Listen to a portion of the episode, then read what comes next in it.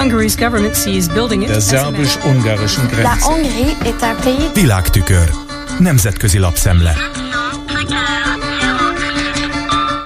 Köszöntöm a hallgatókat! A Falter című osztrák hetilap internetes változata arról ír, hogy az MCC, vagyis a Matthias Corvinus Kollégium, a magyar Fidesz kormányzat jobboldali konzervatív káder képzője átveszi az ellenőrzést egy bécsi magánegyetem, a Modul Universitét fölött.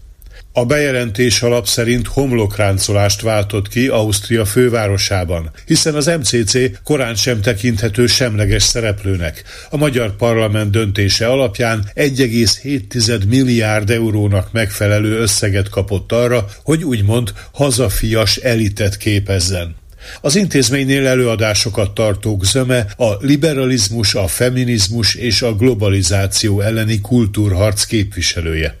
A Modul Egyetemet olvasható a cikkben 2007-ben alapította közösen az osztrák főváros gazdasági kamarája, Mohamed bin Issa al-Jaber szaudi üzletember, valamint Bécs városa, turizmus és gazdaság szakirányú angol nyelvű képzéssel. Kampusza van Dubaiban és Kínában is. A Bécsi Gazdasági Kamara 2020-ban egy brit vállalkozásnak adta át saját tulajdoni részarányának 90%-át. Egy ideje úgy hírlik, hogy a magánegyetem pénzügyi gondokkal küzd. A Kálenbergi bérleti díj magas, és egyre kevesebb a beiratkozó diák. A résen át pedig most behatol a Fidesz által finanszírozott MCC. Hogy ez a váltás mivel jár majd a diákokra nézve, egyelőre nem világos.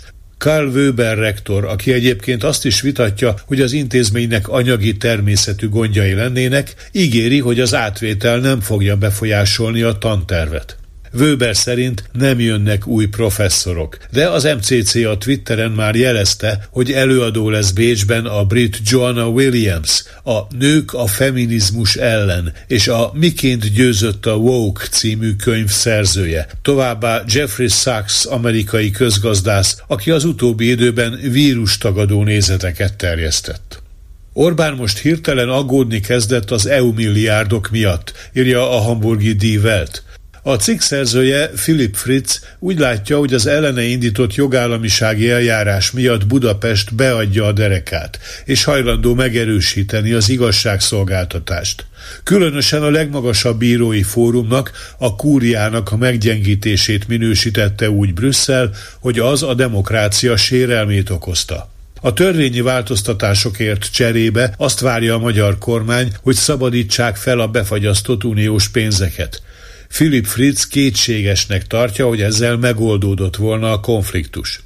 Közli a német lap Zgut Psibilska Edit magyar politológus véleményét is, miszerint Orbán csupán a valódi engedmények illúzióját nyújtja, és valójában nem adta fel célját, hogy monopolizálja az államot és a piacot.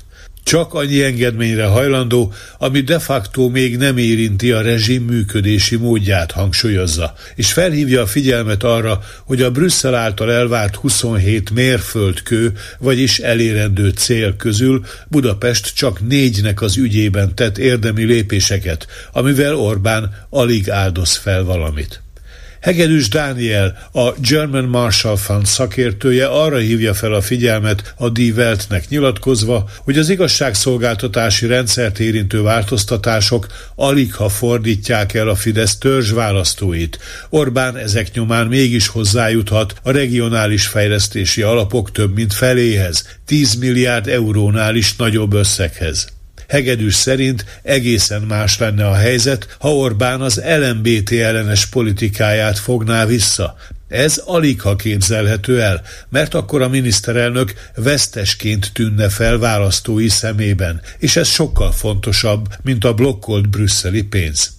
Orbán engedményei tehát jól adagoltak, és végső soron kozmetikai jellegűek, ismerteti a hamburgi lap a magyar szakértő álláspontját.